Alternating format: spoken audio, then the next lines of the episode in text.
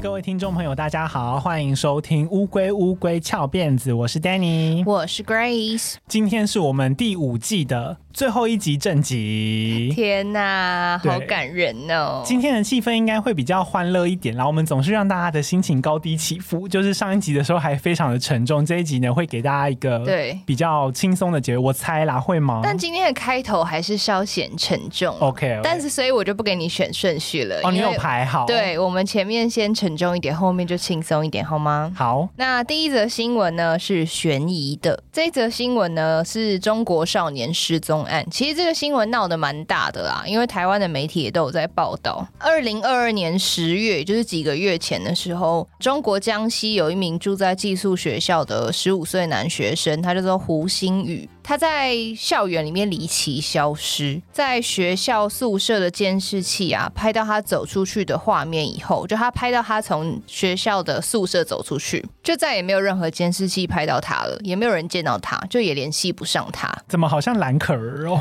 就很奇怪。然后呢，胡星宇呢，他是江西致远中学的住宿生，在失踪之后，警方动员了大规模的搜索，连学校里面的湖水、化粪池。都把他抽干来找他，但在校园里面就是一直找不到任何相关线索，就排除了胡鑫宇在校内被害的可能性。警方就觉得应该他是自行离校以后就跑走，有点像逃学这样。警方当时就说他们找到一些证据，例如胡鑫宇在学校的成绩下滑，另外还有失眠啊之类的问题，推估可能是在上学期间他压力太大，所以受不了学校就逃学了。因为那是一个寄宿学校嘛，也有可能就是学生就想要逃跑。跑，但这个说法呢，后来被胡鑫宇的舅舅否认。他说，胡鑫宇的课业成绩一直都很好，家人也都知道小朋友最近确实有失眠的困扰。但是你如果要说这是胡鑫宇失踪的原因的话，家属是完全不能接受的。因为就算是逃学好了，那在校园周围应该有一些线索吧？就是你活人不可能就这样不见呐、啊。嗯，他应该会有一些生活轨迹，比如说跑去了哪里，有消费或者是什么。对，但警方搜索老半天，就是完全没有找到任何跟胡鑫宇相关的踪迹，一直到今年一月二十八号，也就是胡鑫宇失踪一百多天之后，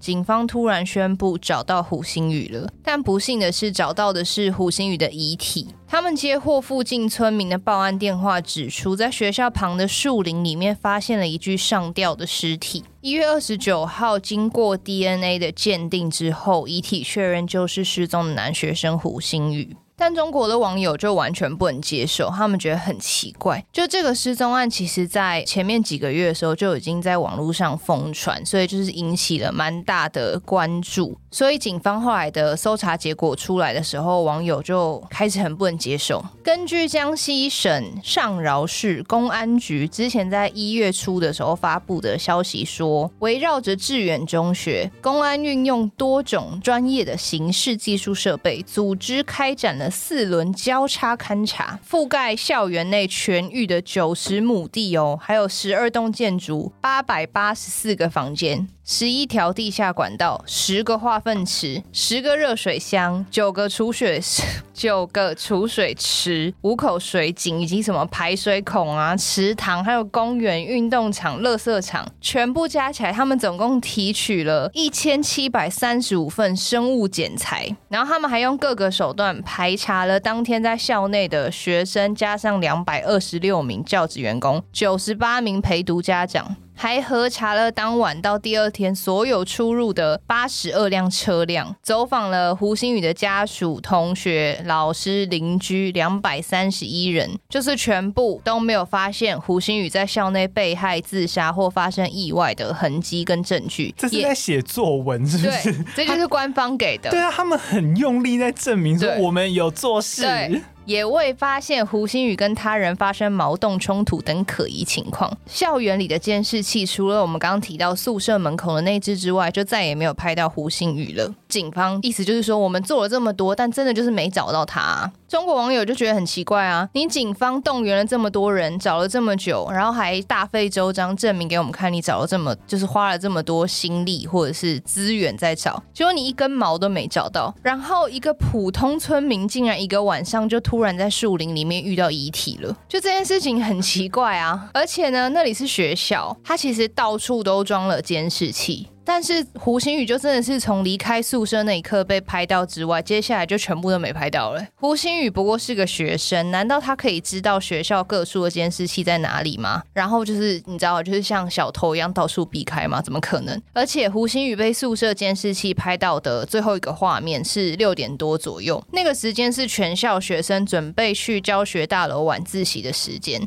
他们推估胡星宇照理来说，那个时间是要去晚自习的，所以路上应该都是学生跟他一样要去晚自习的人，多少会遇到。对，怎么可能？如果胡星宇中间突然跑到旁边，是从围墙翻出去之类，怎么可能完全一个目击证人都没有？再来呢？根据民众通报，警察找到遗体的地方啊，就是在学校后方的山坡上，就是跟中学几乎只有一墙之隔，走路只要五分钟，那么近。对。然后警方先前不是说他们在学校内外都进行了地毯式搜索吗？但尸体就在距离学校五分钟的路程上，这么多警察没有任何一个人发现，就就很奇怪啊。那网友们就说：难道胡星宇真的这么神，在生前躲过所有监控，在死后还避开了所有搜索吗？再加上根据网友统计呢，成立于一九九九年的致远中学，过去就曾发生过多起学生失踪的案件，从二零零八年到二零一九年哦，平均一年失踪一个人。其中，二零一三年失踪了三个人，总计十四个人；二零二一年一个，二零二二年两个，到现在目前为止是十七人。这是什么都市传说啊？每年都一定会有一个人消失。一所普通中学居然这么多学生失踪，而且就是从来都没有新闻爆出来过，除了这次的胡星宇事件之外，就让民众开始感到很怀疑。网络上就出现了许多讨论，其中一个阴谋论就认为说，这所中学呢，一直以来就是一个替中国高官挑选移植器官人选的地方。因为他们说该校的校长在地方上很有影响力，而且网络上也流传说这个校长呢有开自己的私人诊所。OMG，我吓到了。网络上流传的文章说，胡星宇原来其实根本就没有到达致远中学的招生标准，就他的考试成绩比录取线低了六十八分。但是呢，他就是被用特别的原因招进学校，而且胡星宇家的家境其实并没有很好，用器官换分数就不知道，因为他家。他其实家境不好，那这所技术学校其实有点像私立学校，它是很贵的，所以他进去一定也有受到拿到奖学金或者什么之类赞助才有办法读。就有人说，一定是因为他的器官跟某个北京的高官器官匹配，所以学校呢就用免试特招的方式让胡星宇进入致远中学，以供高官器官移植用。但是呢，最后器官移植失败了，导致胡星宇死亡。原本学校好像还想要用两百万人民币摆平这件事情，但是因为胡星宇的家属不同意，所以才会闹大。但这个都是网络的谣传呢，我先强调一下。哇，那个学校竟然是一个器官养殖场。传说，传说还不知道，谣传啦，对，谣传。后来又有人爆料说，其实胡星宇的遗体发现处啊，根本不是在官方第一次公布说的挂在学校旁边的山坡树上，而是在树林内一座老旧的仓库里面，距离学校只有两三百公尺远。胡星宇的遗体发现地点其实是在那个仓库院子内的围墙旁边。那民众当然就开始怀疑警方啦，为什么一开始要欺骗社会，说是在树上发现的？因为一开始说挂在树上的时候，就有很多人质疑：你尸体过了一百多天，怎么可能还挂在上面？而且那个绳子不会腐烂吗？就是你尸体也会腐烂，那对啊，脖子应该是会断掉或是什么的，啊，怎么可能你发现的时候还好好挂在上面？嗯、这些说法呢，就逼得当地的相关单位在一月三十号的时候回应说：好，确实他们发现的地点不是在树上，而是在民众说的那个仓库的粮仓。但是呢，因为这个仓库是特殊。单位，所以无法在第一次公告给大家的时候就讲清楚。媒体呢就引述了知情人士的说法，说由于一般人员需要经过申请才能进入我们刚刚说的那个特殊单位，所以之前警方在大范围搜索的时候呢，只进过这个仓库那一次，而且那一次呢还是经过学校百般周旋才能进去的。但唯一进去的那一次，他们也没有找到胡星宇的遗体。那这个说法一出呢，民众就更疑惑啦。第一，这到底是什么鬼仓库？为什么这么特殊，这么机密？连学生失踪的警察要进去搜索都都还要阻挠，这这件事很怪吧？存放器官的仓库，对，还要学校周旋你才能进去。他报道是写粮仓啦，就是粮食储备的地方，但。到底什么特殊单位？第二呢，连警察都进不去的地方，请问胡星宇是怎么靠自己一个人的力量跑进去，还在里面自杀的？就这件事就更怪啦。总之，这个案件的疑点呢，就实在太多了。所以不管官方怎么说明，中国网友跟社会大众就是不买单。网络上呢，就也接连出现了各式各样的爆料，包含我们刚刚提到的那些，还有的声称他们是胡星宇以前的同学啊。另外还有人说。呃，为了逼迫官方严查，所以就是有很多人在社群上面站出来替胡星宇发声，就是请有关单位一定要去严查这件事情。就有谣传说，这是我在小红书上一个影片看到了，就他说有一个在网络上声援胡星宇的主播，应该是直播主之类的，在声援胡星宇案之后呢，这个人也莫名其妙失踪了。那因为神秘的事件跟传言实在是太多了，逼得那个中国官媒出来说，请大家切。误在乱传消息。目前胡星宇的尸检结果就是说是尸体腐烂严重，是自杀。那身旁他有留有一支录音笔，还在送检中，一直没有公布是什么内容。广大的网友当然还是不买单，就认为胡星宇一定是被杀害之后，就可能器官移植或什么之类，然后再被刻意制造成好像自杀的一样。那胡星宇的家人目前也不相信是自杀，就是因此他们就申请了异地的公安调查。我去查，好像有点像第三方。调查单位的感觉，嗯，但是呢，在中国申请这个好像还是要通过警方的同意才能让他们申请，反正就蛮瞎的啦。感觉中国官方跟学校就是一直在绕圈圈剥洋葱，然后一直给一些扑朔迷离，好像摸不着边际的答案。对，就是一些蛮狗屁的 官方说法，但又一直不讲清楚，让人很不爽。而且在记者会上哦，这些官员就是一直官腔官调的，就是他们只念他们纸上讲的东西，哦，然后在记者发问的环节的。时候，他们就是直接说：“哦，你你你你，就指定某几个官媒可以发问。”然后那官们一发问，他马上就有稿子可以念出那个回答。我知道，感觉是不是好像有人完全把套路都设计好了？对对对，就全部都你负责发问，然后你负责回答，回答 A 选项。对对对对对对，就是他。然后中国网友就说：“你连演都不演一下，哎。”其他媒体要发问的时候，就记者会就结束了。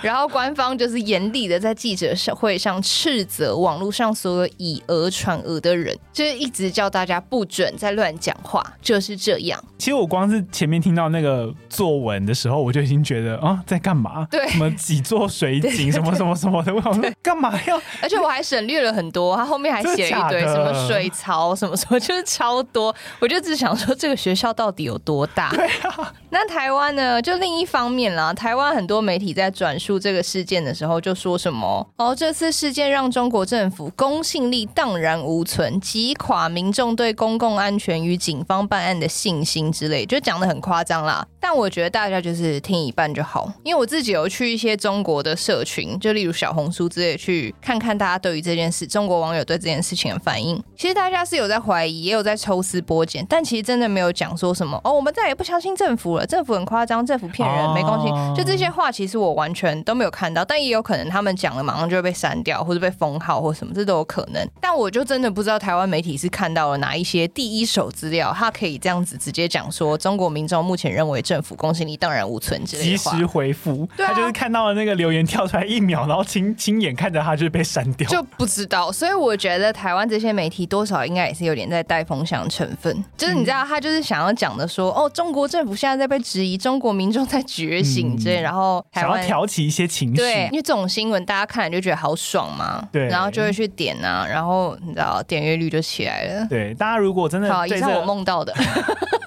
也是我梦到的。我们刚刚两个人就是神志有点不太清楚。哦、我们做了一个梦呢。对啊，大家有兴趣的话，自己上那个中国相关社群看看啦。不要封杀我们，谢谢。好了，那中场休息一下，待会儿我们再回到后面两则新闻，一则是臭臭的，一则是色色的。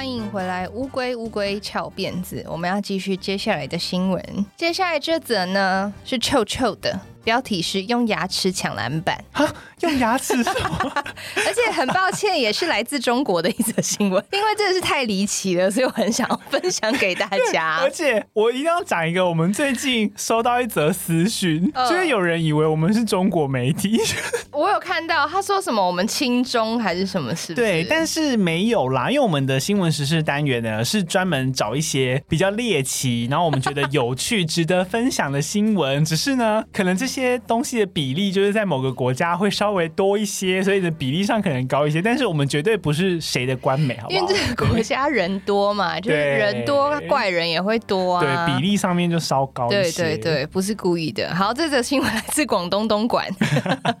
广东东莞有一名男子，他热爱打篮球。过年就今年过年大年初二的时候，就真的是前阵子的事情而已。他回老家过年，他就跑去球场报队打球。我刚刚讲了一个很有年代的名词，报队。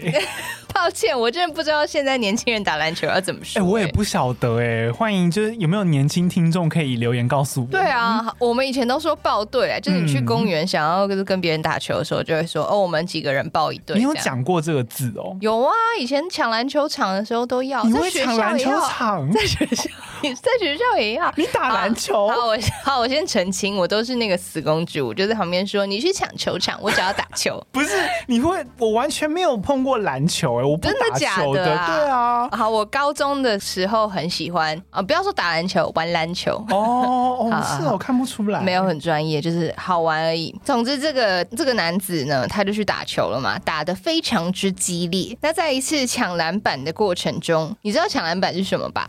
就是有一个，就是有一个人这样投了篮之后进了，就是对方的球嘛。那如果没有进的话，他不是就会弹出来吗？嗯。那下面的人就是要争抢那颗球，这个动作就叫做抢篮。哦，OK，完了，我觉得这期播出去，大家一定会觉得我是个白痴。我刚刚甚至露出傲嘟嘟的表情，就这样。你可以捡。好，在一次抢篮板的过程中呢，他就跟一名男子发生激烈的碰撞。哦，就是讲。怎么越讲越怪？激烈的碰撞就导致对方嘴巴撞出血了，就是一看呢，就发现竟然断了两颗牙齿。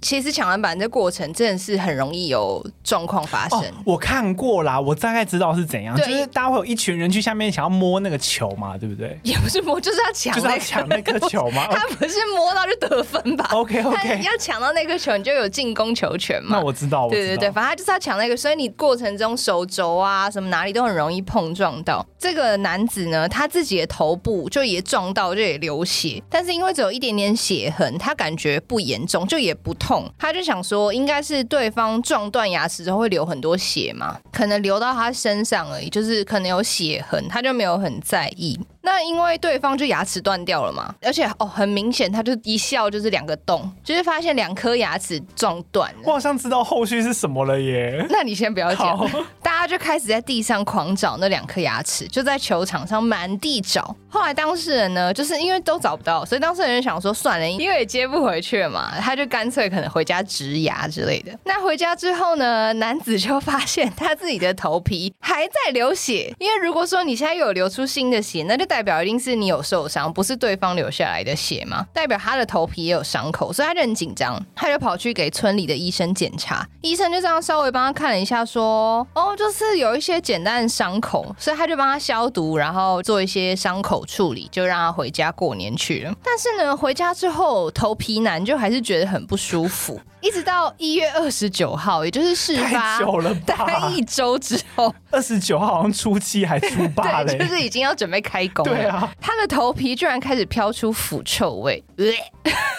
伤口臭成这样，一定是有什么问题嘛？所以察觉有异，他的察觉很慢。察觉有异的头皮男就赶快再跑到医院检查。这次的医生呢就比较仔细，就把他的头发整个刮掉，就重新清创这个伤口，再把干掉的血渍跟结痂都清掉之后，你猜他们看到了什么？牙齿。是的，就是那两颗牙齿卡在上面那么久哦。对，呃、没错，跟他抢篮板的牙齿男的两颗牙齿，在球场上遍寻不着的牙齿，这么多天以来都卡在头皮男的头上。哇，哎、欸，他一定很认真洗头，头才会不臭，可以撑那么久。你说一个礼拜才飘味道吗？还是他住在很冷的地方？没有，而且我在想说，好了，那就算他真的天天洗头，好，他洗头之后抠一下，不是应该对呀会痛或是什么的吗？应该会有感觉。这怎么会完全没有感觉？就牙齿卡在他头上，跟他一起过年呢？就是兔年卡了两颗兔宝宝牙，而且那个晚上睡觉的时候会不会有牙仙？就说啊，有牙齿，哎、欸，怎么不是在枕头下面，是在头皮里面？啊、怎么？嗯，那我要换多少钱给他？每天都有两颗，这样子牙仙只会破产呢。反正后来呢，医生就是帮他取出了牙齿，然后缝了四针。我想医生应该内心多少也有点阴影吧。这对那个医生来说应该是初体验哦。应该我有听说过跳啦啦队，然后牙齿卡到眉骨。呃因为你知道啦啦队不是都会抛接，就是我好像有听说，我们以前大学的时候，好像有人不小心就是插到眉骨，然后很明显就是这边一颗，所以后来就拔掉。这那这样真的不知道是掉牙齿的那个人痛，还是插到的人痛？都痛吧，都痛欸，都痛。好，最后我很想问一个问题。不知道当时那颗篮板球到底是谁抢到的呢？是头皮男还是牙齿男呢？新闻没有写吗？没有，我很好奇。我看完就是想说，嗯，争抢之后究竟是谁？我觉得以这个奋力的程度，应该是头皮男。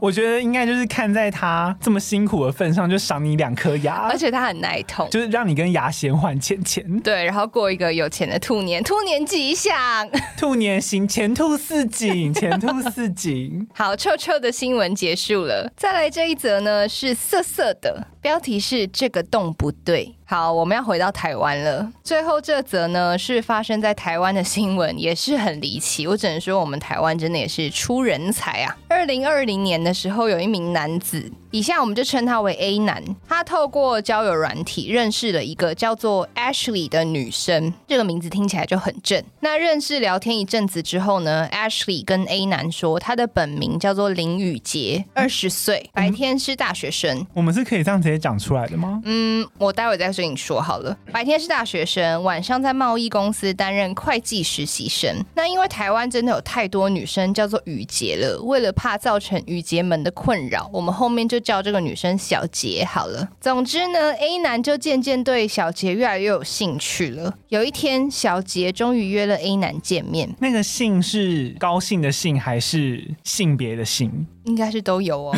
嗯嗯，因为毕竟 Ashley 这个名字听起来很正。好，小杰就终于约了 A 男见面嘛，那而且一约呢，你猜他约在哪？他问他说：“你要不要来我家？”哦，在桃园看猫后空翻，还有看 Netflix。那 A 男就很兴奋呐、啊，想说：“哦天哪，送上门的美眉一定要去一下吧。”他就是依照约定，就当天就跑去小杰的家里了。那到了小杰家之后呢，A 男就按门铃嘛。那来开门的人居然是小杰的哥哥。小杰的哥哥说：“呃，我妹妹还在工作，她会晚一点到家，因为妹妹有跟他说她晚上还有去当实习生嘛。但是妹妹有通知哥哥说她有朋友要来，所以为了避免他们同住的家人发现，就可能爸妈住在一起之类的，他就请哥哥先帮忙把 A 男藏到我房间里面，先把灯关掉，等妹妹回家之后，就再直接进去房间找他。因为你如果先关灯，爸妈就会想说哦，已经睡了，就不打扰他这样。我好像又知道后面会发生什么事。那你给我闭嘴。”对，好，然后呢，小杰哥哥人就还很好的帮 A 男准备了一杯酒给他喝，就说你你等一下在房间等妹妹的时候，你可以小酌一下嘛。那 A 男就听话了，躲进房间里面喝酒。后来喝一喝，他就开始觉得有点不胜酒力，昏昏沉沉。隔一阵子，他就发现小杰回家了，小杰就小声的走进房间之后，竟然一进去就开始摸 A 男的小弟弟。那本来就喜欢小杰的 A 男，当然就是恭敬不如从命喽。他就兴奋起来之后，就开始跟小杰啪啪啪。回家之后呢，A 男就越想越觉得有点奇怪，他觉得自己那天晚上特别神志不清，啪啪啪的过程也越想越诡异，就是有一种说不出来的怪。那在回家了三天之后，他就忍不住跑去医院验尿了。一验呢，就发现自己体内有安眠药的残留啊。所以那天在桃园，他确实是被下药了。那天在小杰家，他应该就是有被下药，所以他才会昏昏沉沉的嘛。那男子就立刻报警。这个男生的脑袋清楚，他就立刻报警，就让警察去查，他不要自己去问。警察一查呢，才发现哪有什么雨杰，从头到尾都只有一名林姓男子。也就是 A 男一开始见到的那个小杰哥哥，哥哥，所以我才可以把他的名字讲出来。因为这个灵性男子呢，在网络上以 QQ、Ashley、宇杰等各种女生的名字化名啦。对，他其实是化名，跟各种男生聊天搞暧昧，根本没有雨杰这个名字。他可能只是觉得名字很可爱，就拿来用一下。就可能很多正妹都叫雨杰吧，他就拿来用一下。那当天呢，这到底是怎么发生的？当天 A 男到林楠住处的时候，林楠就骗他说：“哦，我是小杰的哥哥，妹妹会晚点回来。”然后他转头就在酒杯里面放了安眠药，拿给 A 男。趁着 A 男喝下酒，神志开始不清的时候，他就假装自己是刚回来的小杰，因为房间是关黑灯的。我是小杰，他可能就不讲话，就当一个很 horny 的女生，你知道吗？就一进去就是开始帮他摸摸。你一定会想说，不对啊，他们不是有打炮，为什么 A 男会没发现小杰其实不是女生嘞？我跟你讲，最怪奇的来了，在 A 男兴致起来要准备进入的时候，林姓男子竟然自己调整姿势，让 A 男顺利插入。I get it，也就是说，A 男的高尔夫球杆打进的并不是自己以为的那个洞，是别的洞。我真的不理解这件事情到底是怎么发生的，欸。你真的不知道？我们应该说。我知道他具体进入了什么地方，但是真的有可能，有可能呢，是一样这么滑顺就。我下节目再和你解释。OK，好的。节目上面我们顾及一些尺度，不能说太多，就是 总之就是鼓励我滑进去。对，总之就是有成功就对。好，而且后来警方就继续追查下去，就发现不止 A 男一个受害者，还有一个 B 男。B 男呢，也是通过网络认识雨杰，也就是林楠的，也是以为林楠是女生，然后两个人在三个月内发生了超过十次的性关系，所以十次都是这样子见到哥哥吗？对，哇，那。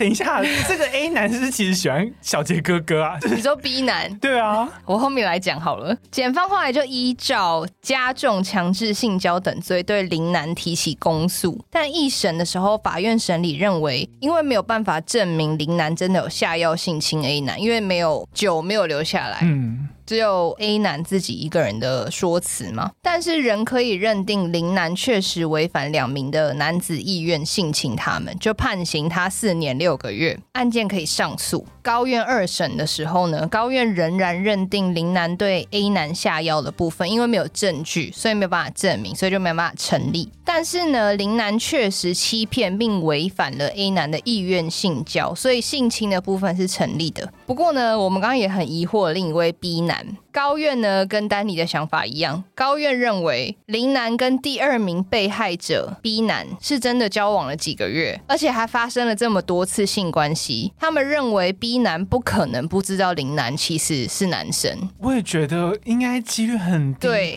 高院认为 B 男应该早就发现了，但因为喜欢他，所以还是继续交往，所以应该算是两情相悦，所以认为林南没有违反 B 男的意愿。所以呢，高院针对检方对林男提出对 B 男的强制性交罪，就改判了无罪。最后就是改判林男总共三年六个月刑期啦，但全案就是还可以再上诉。离奇离奇，真的非常的离奇，我只能说奇才啊！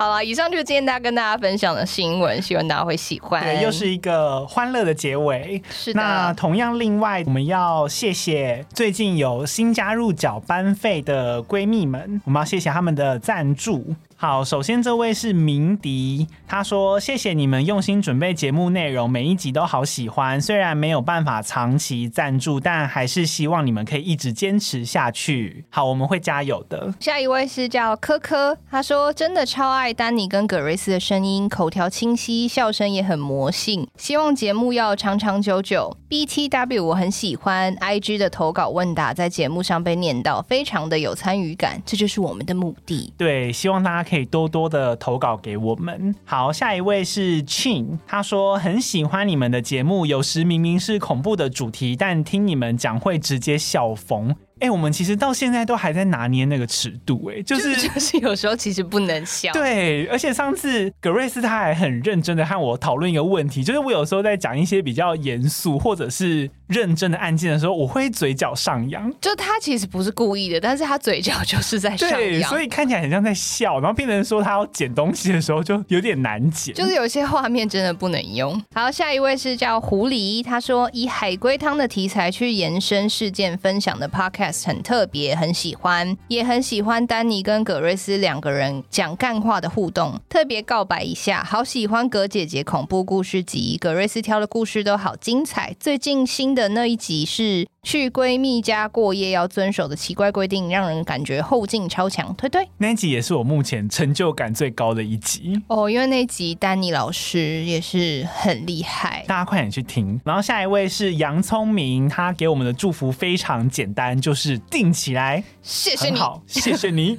好，下一个是叫 L E Z，哇，他的名字好像饶舌歌手啊，哎，对，Jay Z，对，他说，Hello，身为资深潜水。免费仔 第一次投内就献给你们了，因为听到最新一集你们在说订阅人数不多，录音室有涨价，所以想说来支持一下。我大概是去年开始听的，把故弄玄虚听完之后想找新节目，很意外在 Spotify 看到你们，一听到你们的声音就好喜欢。两位的声音都好干净、好清楚，内容也很有趣又有活力，真的非常适合做播客。目前最喜欢的集数还是第三十四集的《暗黑灰姑娘》，实在太好笑，听完马上推室友进坑。顺便想问一下，不知道葛姐姐的单元是不是也可以在故事结束的时候加入一点点心得分享，或者在其他单元也可以。如果也可以听到丹尼的心得就更好了。像最近那集闺蜜过夜的，就很好奇你们的想法。Anyway。在这里祝两位新年快乐！好久没听到恩恩的消息，喜欢你们讲恩恩。哎、欸，对，很久没讲到恩恩。就是恩恩最近好像很冷静。嗯，我其实每次只要是轮到我做新闻的时候，我都会一定会搜两个关键字，第一个就是中国，第二个就是北韩。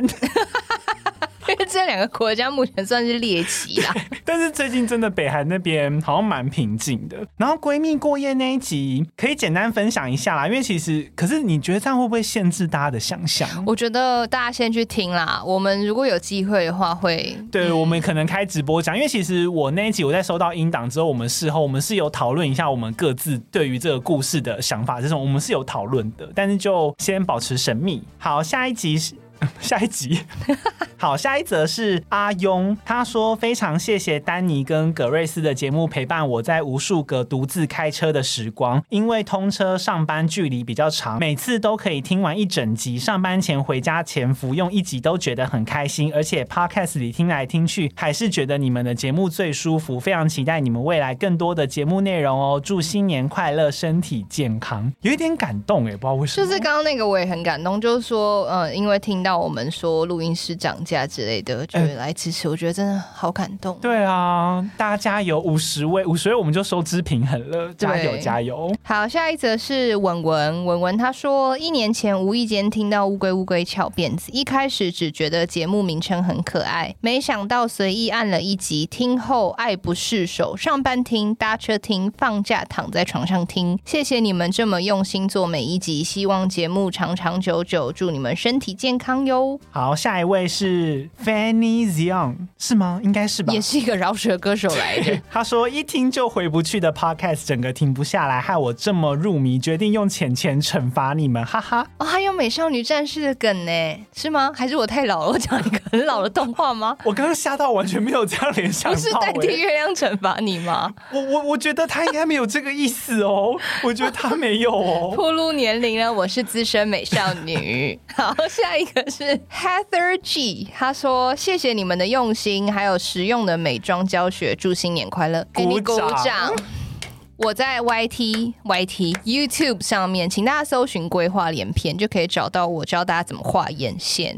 对，我们现在有努力的想要冲到一千订阅，希望大家多多的订阅支持起来。好，下一个是潜水老粉，他说：“小小心意支持优质节目，祝葛瑞斯和丹尼新年快乐，节目长长久久。”非常感谢你。下一个是他叫做 Owl，他说：“我也成为小学班级的一员了，就是我们现在代称为赞助我们的都是我们的班上的人，每个礼拜准时收听，听到赞助只有二十几个也太夸张，是太少吗？应该是吧。哎、欸，其实我们也是很意外啊，我们本来也想靠这个发财，就没有用，发不了。啊、他说之前以为会很贵，点开来没想到就是少喝一杯饮料的事情，还是奶精不能换鲜奶，也不能加珍珠的价格。对学生来讲也是能负担得起的甜甜价，辛苦你们了，请继续加油，制作高品质又精彩的节目。希望节目能比对岸领导人的任期还长久。我求求你加入我们，你好好笑哦。等一下，这个人很幽默哎，你是一个很幽默的人哎。对啊，这则留言我印象深，我那时候看到的时候印象深刻，我那时候就有笑，现在再读一次我还是笑出来。而且你讲一个重点，我们真的给的很便宜。还有人不知道我们订阅价格吗？我们每个月订阅就是五十块而已。嗯，而且我们其实是开放所有内容给大家听的。嗯，我们一集才十二点五块。对，就是其实你不付钱也是可以听。我们只是想说，如果你愿意的话，稍微你知道捐点，有点类似像有钱的东西。对，真的是非常欢迎大家多多缴班费给我们，无论是单次赞助或者是直接订阅我们节目，固定每个月五十块，我们都非常的欢迎。最后一位，这个叫做 Moki。他说：“光听你们的对话就很疗愈，都会默默微笑。你们的注解总是到位又有趣，是下班舒压的能量，一定要一直下去啊！” 我还是觉得刚刚那个说我们五十块是连鲜奶都不能，就是连奶精都不能换鲜奶。而且他这样讲，我突然觉得我们好像蛮可怜的，就是我好想哭哦。的确是五十块能买到什么啊？五十块就是还是有可能四季春无糖。大杯无糖，然后什么都不能加。因为那咖啡就也超过五十。对啊，我每大杯拿铁五十五块。对啊，好啦好啦，总之就是希望大家多多加入订阅的行列啦，支持优质节目，好吧？我们也会努力继续制作节目的。那这一集呢，就是我们第五季正式集的最后一集了。然后没有意外的话，后面会有一集特别篇。然后我们两个人的个人单元呢，也都还会各有一集。之后呢，我们就会暂时停更。那任何的资讯呢，我们都会公布在我们的 IG 上面。今天这一集呢，就。差不多到这边结束了，我们这期就差不多到这边结束了，大家再见。我们最后呢，还是要讲一下结尾的宣传语。如果你喜欢这个节目的话，请记得给我们五星好评，同时留言给我们。那另外还要记得追踪我们的 IG，我们的 IG 是 T U R T L E D I E 零三。更重要的是，大家可以缴班费、订阅或者赞助我们，你们的小额支持都是我们更新节目的最大动力。然后，请去 YouTube 搜寻“规划连篇”，你可以看到我们两个。个人的本人，对，没错。那我们这一季呢，就到这边结束了。我是 Danny，我是 Grace，我们第六季再见啦，应该会有吧？没有意外的话会有。对啦，他刚说我们停更，希望大家不要吓到。我们是，我们是要冬眠，我们是乌龟。哦，对了，对了，冬眠，冬眠比较恰当。对，我们每隔一阵子就是一季完成，我们就会冬眠一下，对，会休息一下。好，那我们就下一季再见啦。我是 Danny，我是 Grace，拜拜，拜。